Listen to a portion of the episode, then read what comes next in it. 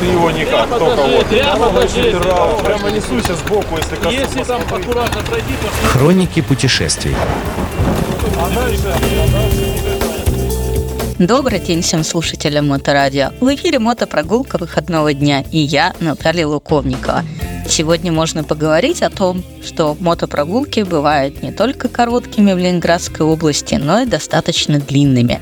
Например, если вы окажетесь в Крыму, около Севастополя или Симферополя, то можно посетить крепость Каламита.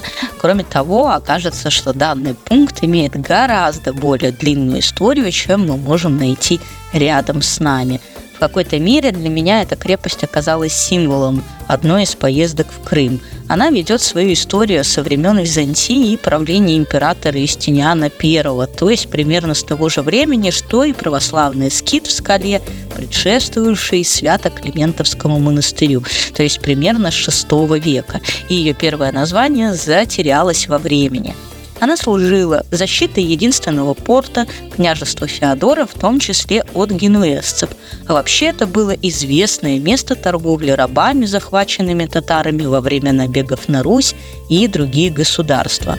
В 1475 году крепость перешла к Османской империи, и турки и назвали ее Инкермен – пещерная крепость. Тогда же примерно она утратила свое торговое и военное значение и пришла в запустение.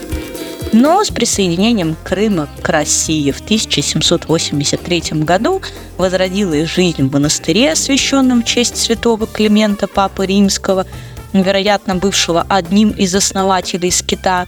И, собственно говоря, крепость тоже немного ожила, но затем сильно пострадала уже во время обороны Севастополя.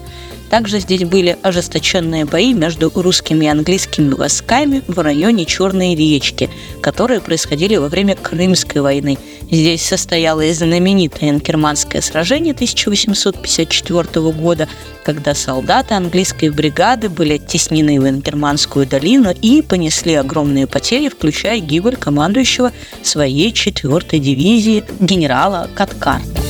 Ну, говоря о полезной информации в цифрах об этой крепости, что можно сказать? Что примерная площадь укреплений полтора-два гектара, а с внешней стороны имелся крепостной ров, прорубленный в скале.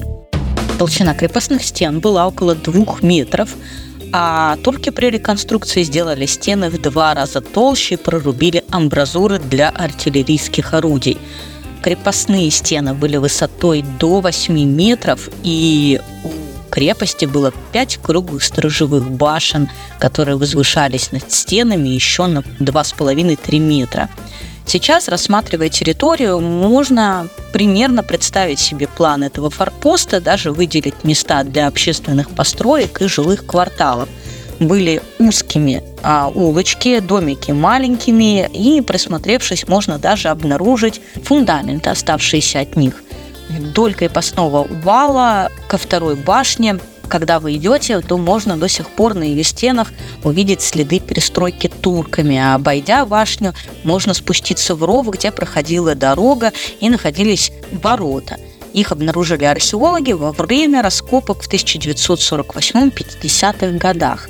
Ну, что сказать, время идет, один исторический цикл сменяется другим, а крепость и сейчас нашла себе место, но уже не в военном, а в символическом пространстве, и оказывается, что она живет и длит себя за пределами нашей обычной человеческой жизни и ее конфликтов, оставаясь каким-то знаковым местом в истории.